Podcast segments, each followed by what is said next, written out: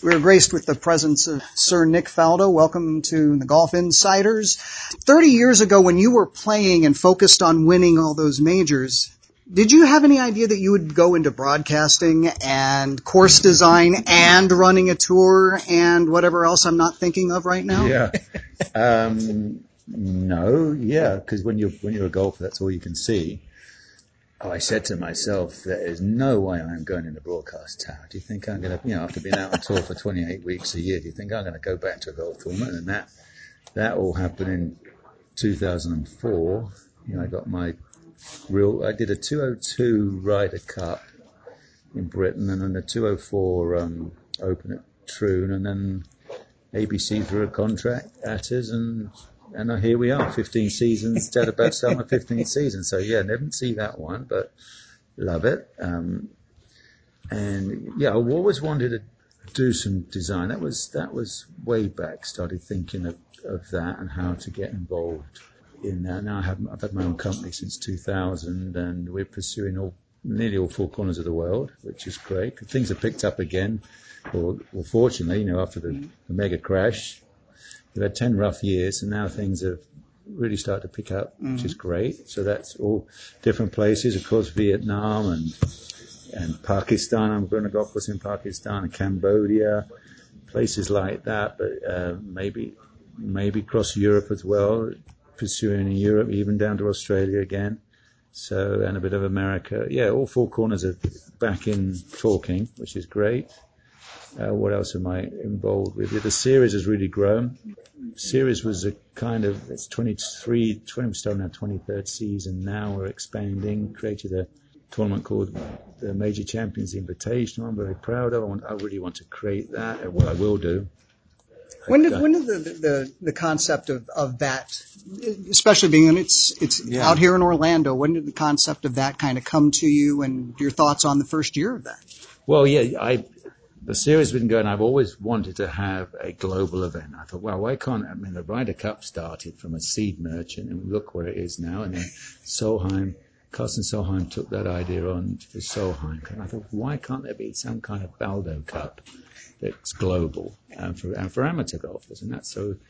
And then it, the light bulb, of course, goes on when I was doing a friendly with Ernie Els down in South Africa, and I thought, well, if I'm if I'm come down here with kids why can't we do this somewhere where we bring kids from all over the world? And I ran to Henrik Stenson first and said, got this idea, and he got it in one, and then Annika was the same.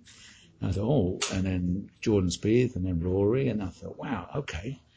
And we put it together. So we had 19 major champions put teams in last year, and we're going to basically, kids loved it. They thought it was a great event, and we're going again this this March, and and then we're going to have a mega announcement of where it will be going. Uh, for the future. So I'm really excited about things. How do you come up with the teams? Are, are they from your yeah. home territory? You, do, right. you can pick them from your hometown. If you're a major champion, male or female, you can have them from your, your club, your college, your country, or the world. Your choice. Anything. Whatever you, if you think that kid should be there, then they should be there. That's the whole point of it. You're inviting what you think of the kids who are genuinely thinking of, of um, like golf as a career and we, are going to stick this time between 14 and 18, so we avoid any NCAA rules sure. and all sorts of things. and um, so yeah, it's really giving kids who genuinely are thinking, have got mega talent and generally thinking of taking golf up as a career, and then giving this giving them this opportunity to compete probably against their contemporaries, you know, and you're going to be playing these people the rest of the year, over the rest of their careers rather.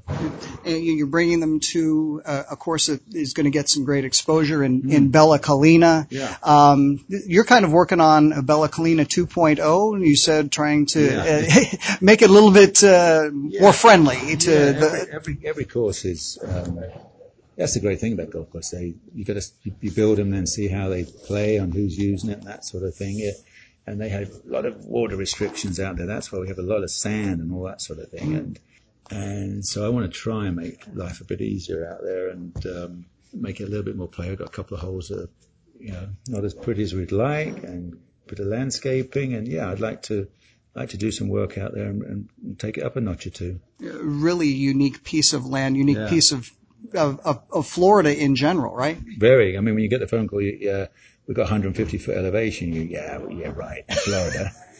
what, five feet? But no, we went out there. It was, it's like the Carolinas, really, isn't it? It's got the rolling hills and most amazing clubhouse. There's a little bit of Italy mm-hmm. or Tuscany. So, um, yeah, it's a, it's a really, it's a really pretty spot. Finally, just taking a look ahead at the 2019 season. It's a season that introduces some changes to the majors, the, the players oh, yeah. moving back yeah. to March, the PGA yeah. in May, and of course the big question is what what do what do we expect with from Tiger Woods? Oh, of course, are you going to leave the flagstick in? That's the big question. well, would you? I would. I went straight out and did that. Once I saw that announced, we went straight out and played nine holes. and I shot four under, leaving the flag. You just whack it against the flag and ding and in. But God, this is going to be every course record is going to be broken this year. You watch. Um, no, I think the season's fantastic. If it was me, God, I'd love this because. Um, you know, with the players going into March, which is where my era played the players in March. So that's the, that's going to be a nasty shock to them. They're going to go there and be blown 40 miles an hour. that third hole, they'll be, they'll be chipping a four iron into that instead of an eight iron. So, um, very different golf course. Um, probably a different atmosphere as well for tournaments. So that'd be very interesting. And then obviously we go to Augusta and then we, then we flipped. It's a great space. Every space you've got a major event every month um, so that's going to be a real mental test, physical mental test. It'll be interesting how you pick your schedule so you're at your strongest all the time. You know, play, rest, play, rest to get, get your strength right. So that might take a year or two for some of them to get that formula, and then of course mm-hmm. then you end up with with the FedEx Cup. So pretty darn cool that um, you could have six months really hard concentrated golf where if you have a great six months, you actually get set for life, let alone, you know, let alone a nice fat Christmas. But you could, you could have a, you could have a career in one, in that one great summer. So, um, yeah, I, I, love it. I think it's, I think it's good. We're going to get a lot of great concentrated golf. So it'll be, it's going to be full on. Tiger win this year? And Tiger, did Tiger win a major this year? I, I'm still, it's a glimmer. There's a glimmer he could. But that's 11, 11 years on now since the last major, yeah. and you don't normally do that on paper, but Tiger's not normal, is he? He's a, he's a smidgen above average. so, uh, uh, but I still think it's going to be hard work because there's too many guys. The odds on him being able to run away with one, like his, his old style, he'll have to join the mix because generally we get, there's a dozen guys, you know, a chance of winning a major on you know, most Sunday afternoons. So he's going to have to be part of that mix. And if he gets out of it, um, it'll be very interesting. But I, I think it's going to be hard work. Oh, something to look forward to. Great talking to you. Thanks right. again, Nick. Thanks.